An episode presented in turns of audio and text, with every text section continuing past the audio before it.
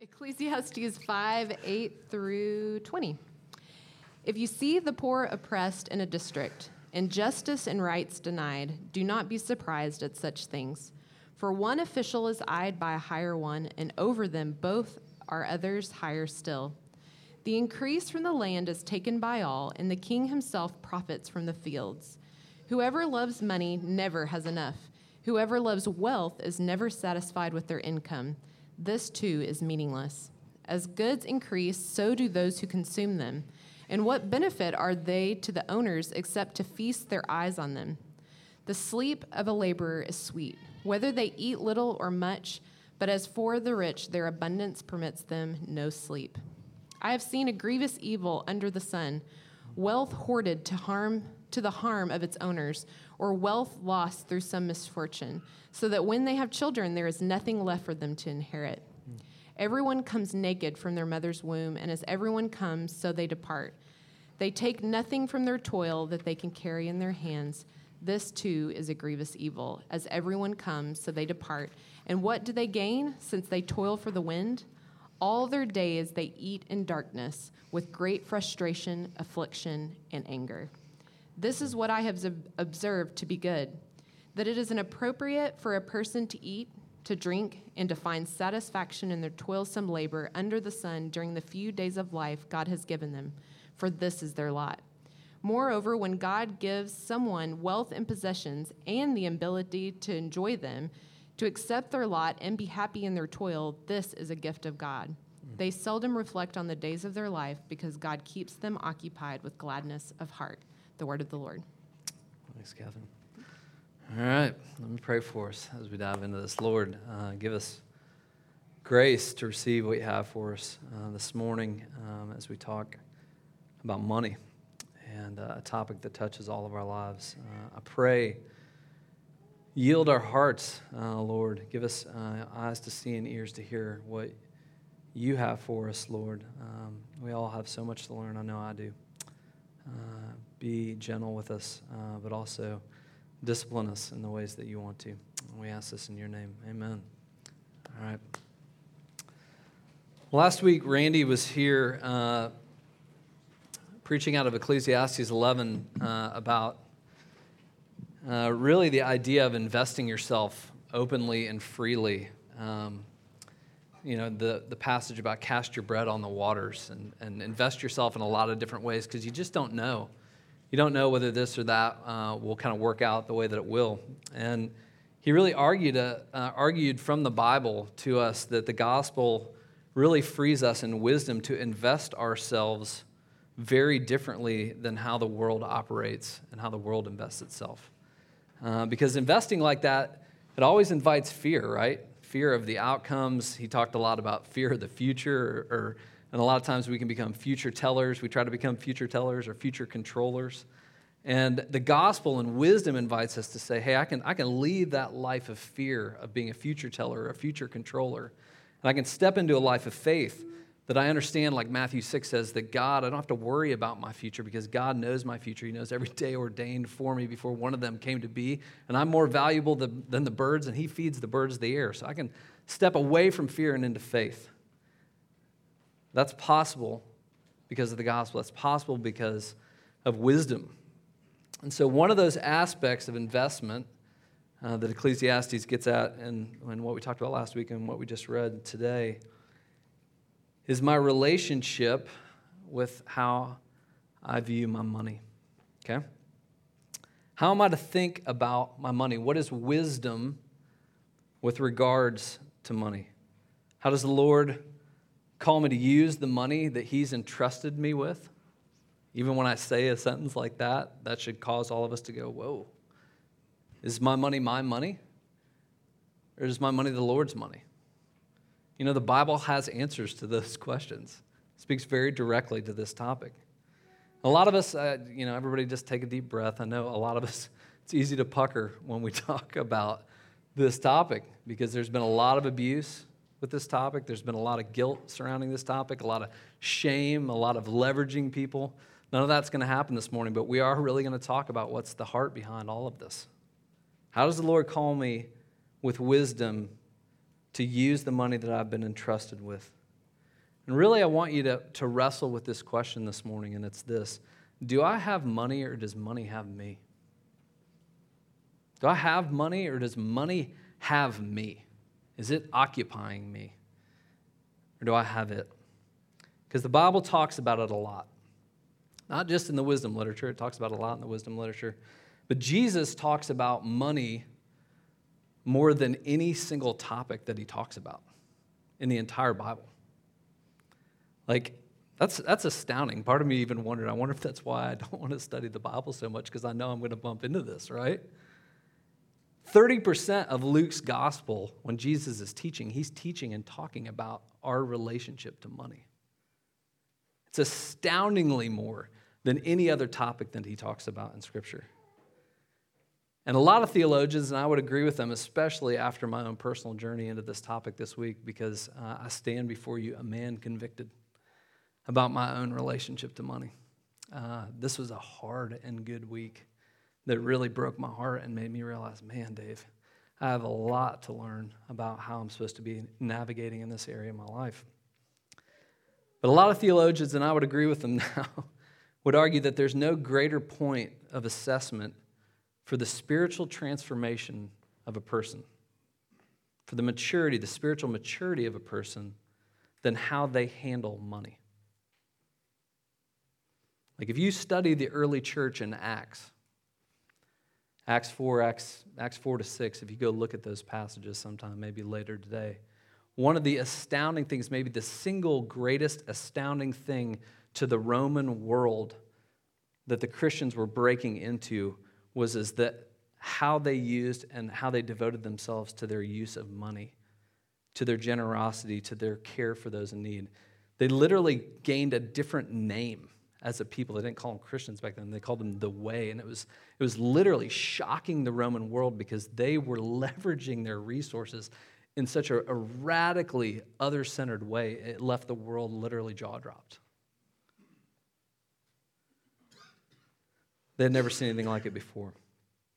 So, what does this passage help us see with regards to our relationship with money? Because Scripture says the love of money, and we talk, talks about that in here. Whoever loves money never has money enough. The love of money is the root, 1 Timothy 6 says, of all sorts of evil. It's like the gateway drug of all sorts of other problems. That if I don't really answer this question about my relationship to money, and especially in, in, the area of denying myself as it regards to my money, if I never deny myself, if I never check my heart in this area, it'll be very easy for me to not check my heart in many other areas of my life. And y'all, we've grown up in a world that basically says your money is yours and it's there for your pleasure and your use, and it is largely unchecked in our culture. So we're about to get um, we're about to get checked, okay? Or as Doc Holliday said, uh, cover your ears, darling. Uh, if you don't want to get checked, you better cover your ears. So three things: money's power and grip. Okay, I'm going to talk about that.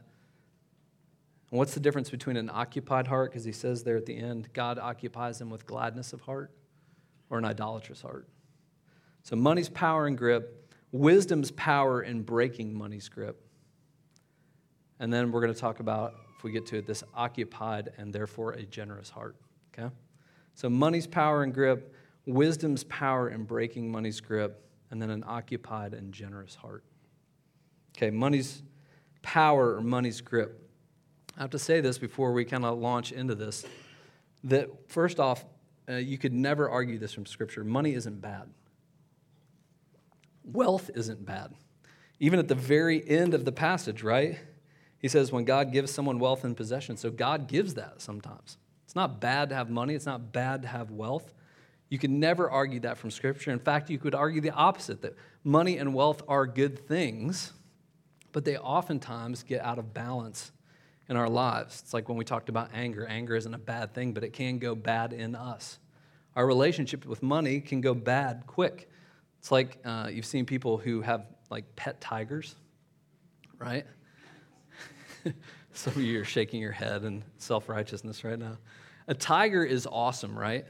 It's a powerful creature, it's a beautiful creature. But tigers have their place, right? They're supposed to be out in the wild or in a, like a, a zoo of sorts, you know, something maintained and careful. But they're not supposed to be a pet. It's the same thing with money. Money is a beautiful thing, it's a powerful thing, it's a great thing, but it's supposed to be in a certain place in our life. And oftentimes, we're living with the pet tiger, and we don't even know it. And it's going to eat our lunch. Because just like anything in our life, and money is one of the chief things that we can do this with in our life, it can become an idol. And an idol, remember, we've defined this a million times. An idol is not a bad thing, an idol is a good thing that's gone beyond its God intended place in our life. It's something that's really good that's gone too far. And so, therefore, an idol isn't something that we have, it's something that actually has us, something that controls us, something that possesses us. And this passage highlights some of, it's not everything, but some of the external and kind of internal contours or fruits, litmus tests that we can take to know does money have a place in our lives that maybe it shouldn't? Okay? So let's look at these. Um, this is money's power, money's grip. Let's look at some of these external contours, the fruit and the litmus that we, could, we can see here. The section opens up.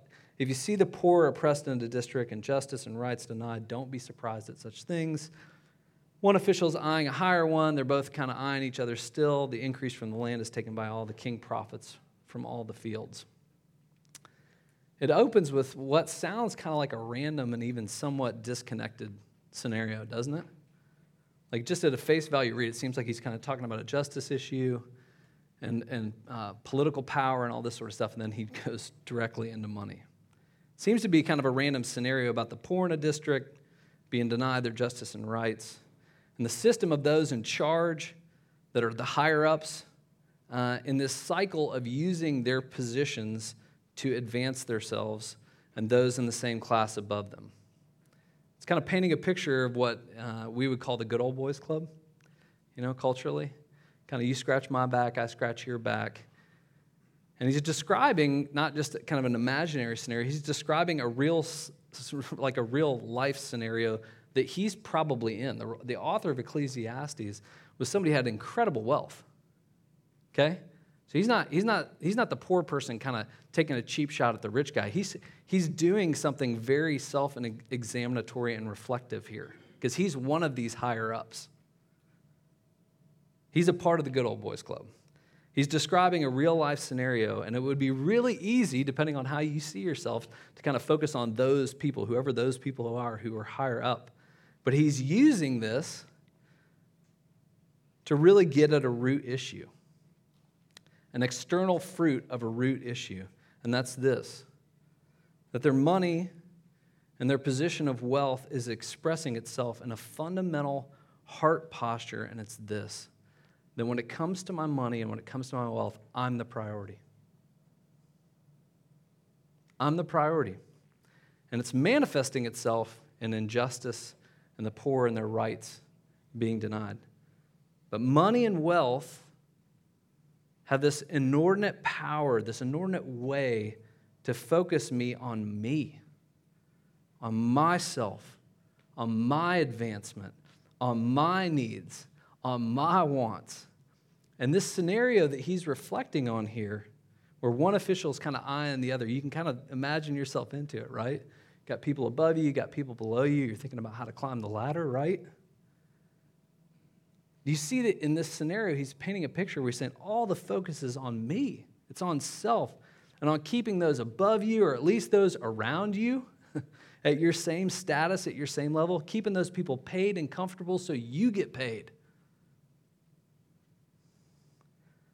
There's no focus on those who can offer you nothing in return. The poor, those whose rights are being denied only on those who can offer you something. That's what he's saying in those two verses. That's how money is being handled with these positions of higher up. We call it the return on investment, right? My ROI. is, is the ROI. How am I going to get back from what I'm investing? Is that what's actually the ruler and directing me and how I, how I relate to my money or the gospel? Jesus teaches a very similar parable. If you want to go study something, it's not that, well, there's a parable attached to a teaching where he's confronting a Pharisee in Luke 14 where they're throwing these banquets, and it's a patronage culture there. It's very similar to what he's talking about, where they throw these banquets and they invite all the people that they want to do business with, and you basically throw this giant party and it's very expensive to throw this party, but you know that you're going to get paid back by throwing this party because all of these people are going to give you the contracts and they're going to give you the business. And Jesus says to the Pharisee, Don't do it. He says, I want you to invite the poor and the oppressed. I want you to invite people into the banquet that you're preparing that can give you nothing in return. And then you will have reward and riches and righteousness as a result. The first thing the author of Ecclesiastes does is he says, Here, let me give you a little red flag. Let me show you externally how this can work itself out. Where the poor are oppressed and justice and rights denied because the higher ups are keeping themselves in a good, comfortable spot. Yeesh. All right. The love of money is the root of all kinds of evil. One of the first evils he points out here is justice and rights denied for others in need. Well, the external, we know something that's true. Scripture says this in Proverbs 4. It says, guard your heart because everything you do flows from it. So, whatever is going on externally that he's talking about, it actually comes from an internal place, right? That it comes from a heart posture. So, let's look at some of the internal contours deep in the heart that may expose the fact that, man, I may have a love affair with money. Second section 10 11 and 12. Whoever loves money never has enough. Whoever loves wealth is never satisfied with their income. This too is meaningless. As goods increase, so do those who consume them. And what are the benefit to the owners except to feast their eyes on them? The sleep of the laborer is sweet, whether they have little or much, but as for the rich, their abundance permits them no sleep. So he's talked about an external situation. Now, what does he do is he kind of cracks open his heart here. He says, Let me tell you what it looks like on the inside, deep in the heart. When I don't have money, but money has me, when it occupies my heart, one of the great interior litmus tests the wisdom literature is saying to us is this I never have enough of it. That I'm never satisfied with the amount of money I have. That I'm always feasting my eyes on the things that I have, or in our culture, posting the things that I have so that people can feast their eyes on them. That I'm always climbing, that there's no rest. The sleep of the laborer is sweet, but as the rich, their abundance permits them no rest. There's no rest. There's only anxiety. There's only worry.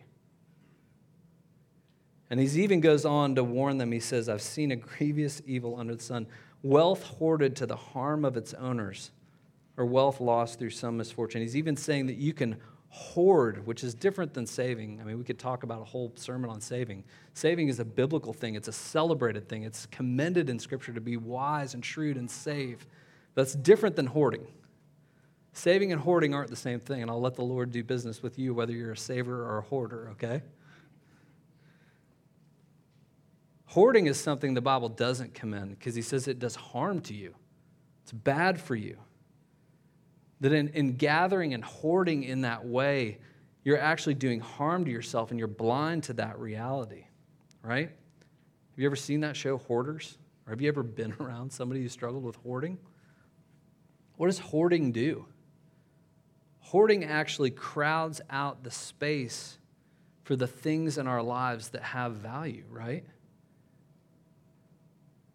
It crowds out the space for the things in life that actually do have value.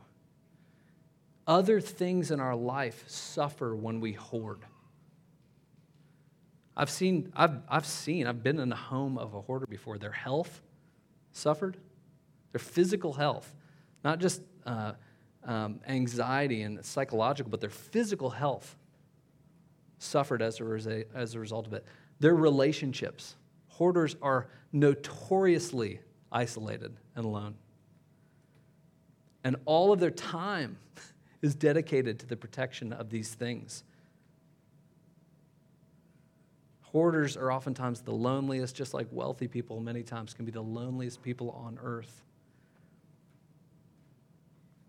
Matthew 6 says that you cannot love both God and money. What does God love? God doesn't love money, He doesn't need money. What God loves is He loves from His place of wealth and riches, He loves people. And so as a result, I can't love money and love people because I can't love what God loves and love who He loves in the same way.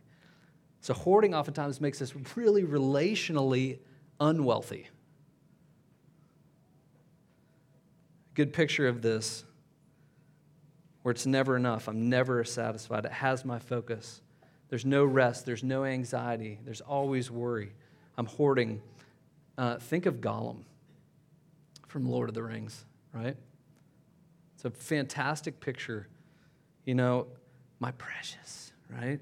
The ring that over time, because of his closeness to the ring, he, he became something else, right? He became subhuman. He became a monster and was completely blind to the reality. He didn't even see it. Sin, the flesh, the enemy, or what the wisdom literature would call folly, takes what is good, which is money. Money is good and, and what is intended for us to be generous with. And it makes us greedy. It makes us focus on more, more for me, and spending an inordinate amount of time focusing on myself. I'm the priority. When other wisdom literature says to us this, this is how I want your heart towards this honor the Lord with your wealth. Doesn't mean to be not wealthy, honor him with it with the first fruits of all your crops. Then your barns will be filled to the overflowing, and your vats will brim over with new wine. What is he saying there? We could stop and give a whole sermon on is the Old Testament tithe, you know, what we should be observing right now. Go read in Luke 11 that Jesus not only affirms the tithe, but he says that's not that's a baseline, not a goal. But the, the point of first fruits is this. First, right? Priority. It means that that grip that money has on our lives that makes us the priority, he says, I want to flip that. It's flipped. I want your first fruits. I want you to honor me with the wealth that I've given you. And when you think of money and how you're called to live with it, your desires, my desires, my concerns, my needs, those aren't first in line. Rather, what he wants. He's first. This is hard, right? I mean, golly, if you have ears in your head right now, y'all probably want to punch me. This is so countercultural. There's nothing in our world that's telling us to, to live with our money like this. And in fact, oftentimes, the way that money is used in our world, it, it works opposite of this, right? A complementary passage in Proverbs 7:12 says this. It says wisdom is a shelter as money is a shelter. But the benefit of wisdom is this that it preserves the life of those who gain it. Wisdom is a shelter as money is a shelter. But the benefit of wisdom is this it preserves the life of those who gain it. What's he saying there? He's saying money shelters us. It provides and it promises shelter, but it's not the kind of shelter that's life preserving, that's life giving. I, I, I, would, I'm going to give you a little bit of an assignment. I may give you a few assignments along the way here. I'd love for you to spend some time meditating on this. How is money and my relationship with money sheltering me in a bad way? Like we hear that verse on face value and we think it's sheltering me in a good way, but I think what the author of Proverbs is actually getting at is, is that because it doesn't preserve our life, money can shelter us in a bad way. Some of the ways that money can shelter us, it shelters us from our own needs, right? Like I just said, we, we desperately need relationships with one another, and oftentimes my money keeps me from actually needing other people, even though God's told me I desperately need to be in relationship with other people. I oftentimes tease about the fact how many, how many houses in one stretch could all own their own lawnmower because I, I want to have my own lawnmower. I don't want to have to ask my brother to borrow his lawnmower, even though we only use our lawnmowers, you know, six months out of the year. I don't, I don't want to be in a relationship. I want to be self sufficient, right? It shelters us from our own needs. It distracts us from our other areas of poverty. It's why churches with no socioeconomic diversity, it's challenging for us. Because oftentimes it can protect our ignorance to the needs around us because we simply don't see them. Because everybody seems like they're all doing pretty okay, right? There's a whole world around us that's not doing okay. But I'm, I'm always hanging out with people in my same class, then I don't really realize that. So it distracts us from other areas of poverty. It distracts us from our own limits, right? If you believe that you made yourself wealthy, because some of you have done really well for yourselves, hallelujah. Do you believe that that's a gift from the Lord, like Ecclesiastes says, or do you believe that that's, a, that's something that is simply a product of your own effort and your own intuition and your own strength? Because if you believe that you made yourself wealthy, not the Lord, then you will begin to believe that you're capable and an expert in every area of your life. Have you ever met somebody like that? We were at Rosemary Beach a few weeks ago. People have money there and we have money because we got to be there. Right? So it's double red flag, which means you can't even get in the water. They're, they're literally driving up and down with trucks with bullhorns, like, stay off the beach, get out of the water, like screaming at people to get out of the water. Posting signs and everything. So, you know what happens? The truck goes by, gets a little bit of ways. What do you see? Yeah, go on, go on, kids. Go on. Little kids, ankle deep, knee deep, waist deep. Rip current is crazy strong. Trucks come back, get off the beach, get off the beach. Eventually, it ends up with a woman, a couple women, and a lifeguard in a pretty heated verbal altercation because she feels like she has the right to get in the water because they're there on vacation. Now, I judged her for a little while in my heart because I would never do that. Uh, at least not in that area because I was a lifeguard and I understand what those guys are. wow, that's deep, isn't it? Seriously, I literally sat there and thought, I mean, I knew I was preaching the sermon. I thought, you know what? This is part of what wealth does. That when I'm really successful in one area of my life, I literally believe the rules don't apply to me anymore. I'm wise in every area. So you're a, you're an 18 year old lifeguard. What do you know? Right? I know. We own that house over there on the hill, right? I'm I can't drown. I'm rich. You're a fool. And she was acting like a fool. But I do that, right? When I don't really believe that it's the Lord who's given me this, that I, I did it. Wisdom is a shelter, as money is a shelter, but money doesn't preserve the life of an individual. If you've ever watched The Broke 30 for 30 on athletes who have made millions of dollars and lost it all, it's another great example. I was great at football, but I have no idea how to relate to money. And as a result, because I was successful in one area, I thought it'd last forever, and yet Proverbs says riches are not forever nor a crown secure for all generations. And that's what we're looking for, right? I'm looking for a secure crown. I'm looking for riches that will endure. So, money has power, it's got a grip. Those are some of the internal and external, external contours. Are you the priority?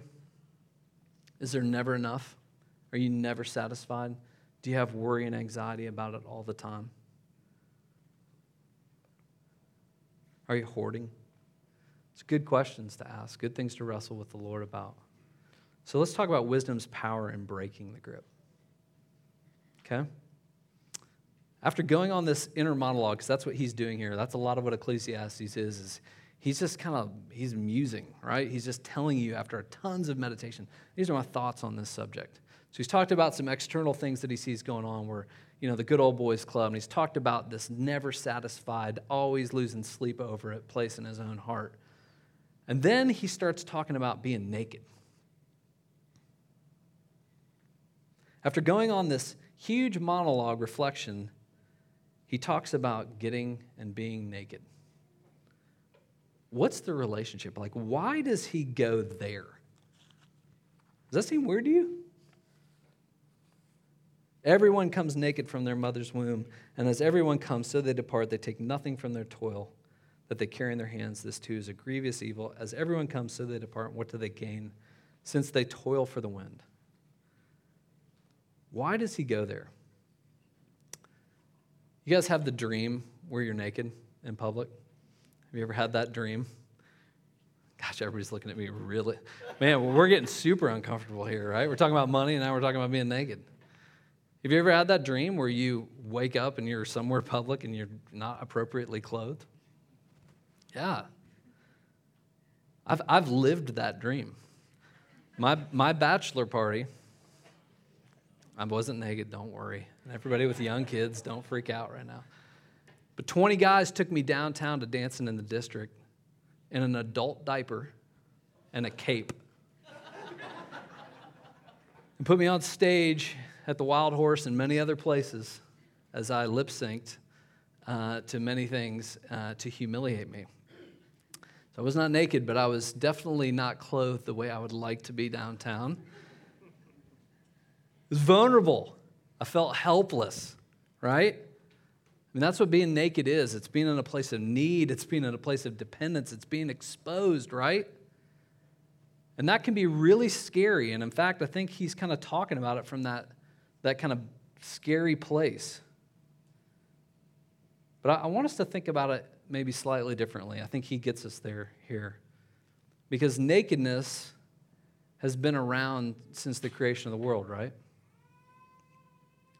You know, he says they're naked, you come from your mother's womb. It's talking about you being birthed into the world. But when the world was birthed, right? When God spoke the world into existence, that was the state of things for man and woman naked.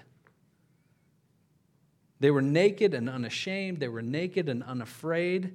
And yet, if you go back and you study the fall, Genesis 3, when sin entered the world and sin entered our bloodstream as a result of it, we're born into that, right? The first response, the first thing we see Adam and Eve doing, what do we see them doing? They're trying to deal with the nakedness. Everyone comes naked from their mother's womb. And as everyone comes, so they depart, they take nothing from their toil. Why is he talking about nakedness here? He understands something. And it's this I'm, I'm, money is one of the primary ways that I try to deal with my nakedness. I'm going to cover up the nakedness, the shame, the insecurity, the fear that I feel. Genesis 3 7, the eyes of both of them were open. They realized they were naked, so they sewed fig leaves together and made coverings for themselves. It was the first episode of Project Runway, y'all. Or Naked and Afraid, right? And how did God respond to this, right? Because remember, He said, You eat from the tree, you die. That's the way that it works. You eat from the tree, you die. You surely will die. And yet, what happened? They didn't die. So, right there at the very beginning of the fall, what do we see? We see grace in the garden, God's grace. And what does He do? He says, Give me that Project Runway fig leaf junk that you're trying to clothe yourself with and I'm going to make clothes for you. And I'm going to make promises to you. And then I'm going to set out to fulfill those promises to you at cost to me. You need to be clothed by me. You need to depend on me. You were created to be naked and unafraid in my presence, not self clothed and anxious in my absence. I think what he's getting at here in talking about naked coming from our mother's womb, and what he's getting at in all of his wealth. Because remember, this is what the author of Ecclesiastes said about himself I owned more herds and flocks than anyone in Jerusalem before me. I amassed silver and gold for myself, the treasure of kings and provinces. This guy was loaded. And he's saying this in all of my wealth, I'm going to drill into my heart. This is how I'm going to break money's grip on my heart. I'm going to drill into my heart and my mind wisdom and reality, and it's this I'm naked. All this you see, I'm naked. I came that way, and I'll end that way, and all that I have right now is what the Lord has given me. I'm going to tell myself that truth. I'm going to screw that truth down into my life so hard that that becomes the lenses and the framework by with which I look at my money in my life. That's what wisdom is. That's how wisdom breaks the grip. And remember, wisdom is not just knowledge, wisdom is a person. Wisdom is Christ and the resources that we have in Christ. Christ, in whom Colossians says, all wisdom and knowledge is held. The treasures of wisdom and knowledge are in Him. And so wisdom discovers that joy, that peace, that security, that the nakedness that I feel and the covering that I need, it cannot be accomplished through money. It can't be maintained through money. It can't be secured through money. And oftentimes, money distracts me from where those things are most truly found.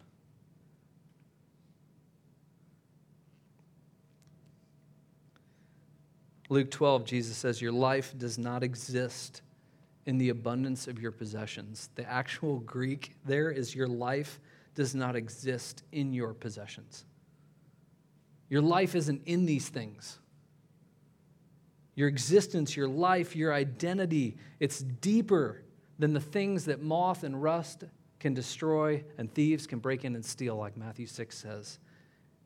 Your life, your crown is a secure crown that lasts for eternity. And I think what he's calling us to here is, is he's saying, get naked. Remember that you're naked. In all of your wealth, remember that you're naked. And that you were made to be naked, naked and unafraid, naked and unashamed. Well, how do we do that? Ooh, man, I need to hurry. An occupied and generous heart. Okay? I'll just say a few things about the end of this passage. Because at the very end, he talks about somebody who's got a bunch of wealth, right? Moreover, when God gives someone wealth and possessions and the ability to enjoy them, to accept their lot and be happy in their toil, this is a gift from God. They seldom reflect on the days of their life. Think about that. Imagine not reflecting on the days of your life. Think about the amount of energy you spend thinking about you and I spend thinking about me. God keeps them not reflecting on the days of their life because he keeps them occupied with gladness of heart. He says, This is what I've observed to be good, that God keeps you occupied with gladness of heart, an occupied heart. An occupied heart is one that is living in what we've just talked about, where it understands this is all His I am his. All that he has is mine. And therefore, because my heart is occupied with that reality, occupied with him, I can be generous. Because I'm operating from a place of a deeper wealth than the wealth of this world. I'm operating from a place the scripture calls having a treasure in heaven. That I'm operating from a place of having spiritual resources through God in Christ. I have an occupied heart. Listen to what he says an occupied heart looks like. A heart that's gifted by God in the moment. He says, when God gives someone wealth and possessions. This is what I've observed to be good. It's appropriate for a person to eat, drink, and find satisfaction in their toilsome labor under the sun, for this is their lot. So he gives them the ability to enjoy it. That's what an occupied heart looks like. I actually have the ability to enjoy the things that the Lord has given me, but enjoyment and obsession are two different things, right? I can enjoy these things, but I don't become obsessed about these things. Another way to say it is I can like these things, but I don't have to love these things. Another thing he says in there is that you can accept your lot. Accepting the place, this is another fruit of an occupied heart. I can enjoy the things that the Lord's given me. I can accept my lot, which is the grace to make peace with where you are and where you're not. It means leaving a life of keeping up with the Joneses, leaving a life of comparison, leaving a life of envy. Right? I can accept my lot. I can enjoy what I have. I can be happy in the toil, he says there. I can actually find joy and happiness in the grind, in the work that I'm doing, not in spite of it. And he says things like you can have rest. The rest of a laborer is sweet, and being non self reflective. Man, talk about countercultural. He seldom reflects on the days of his life you can't reflect on the days of your life, or you will reflect on the days of your life if your focus is you. So, a heart that's gifted by God in the moment, an occupied heart is one that has the ability to enjoy, has the ability to accept their place, has the ability to be happy in the toil, to rest, and to let go of being so self reflective. And how? Because he has an occupied heart. The true inner spiritual wealth that puts money in its place. He's on the throne. I mean, literally picture it like I've moved in, I occupy this space, right? You don't love money, you love me now. I'm at the center. And my joy, the gladness of my heart isn't in money, it's in Him. Last thing I'll say. Because remember, Randy started us off a week ago talking about the future, all the fear of the future. It's a heart that's occupied with the true future. That's what an occupied heart is. A heart that's occupied with the person and promises of God. I'll argue this it's not that we think too much about the future, it's that you don't think far enough into the future. Into the guaranteed future that is yours and mine in Christ Jesus. Because when we do that, we become generous. It says it in 2 Corinthians 8 5. I'll close with this. He's talking about this Macedonian church. He says, In the midst of a very severe trial, their overflowing joy and their extreme poverty welled up in rich generosity. So they were suffering bad, but they were super generous. And he says, I testify that they gave as much as they were able, even beyond their ability. So they're going way beyond. How'd they do it? They gave themselves first of all to the Lord, and then by the will of God also to us. They gave themselves first to the Lord. That's an occupied heart statement. Their heart was occupied by the Lord. And as a result, they were free to give themselves their time, their money, whatever, to others. What's the reason for that? For you know the grace of our Lord Jesus Christ, that though he was rich, yet for your sakes he became poor so that through his poverty we might become rich. You can't serve both God and money. He became poor that we might become rich. When he occupies our hearts, we become generous. We become those who give ourselves to him first, and then we're free to give to the world around us. Okay? Let me pray for us. Lord, thank you. I think.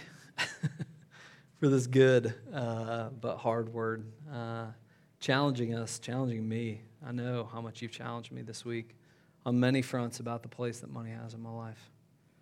I thank you for that. I thank you that uh, you would only do that, even if you're calling us, and you probably are, to repentance.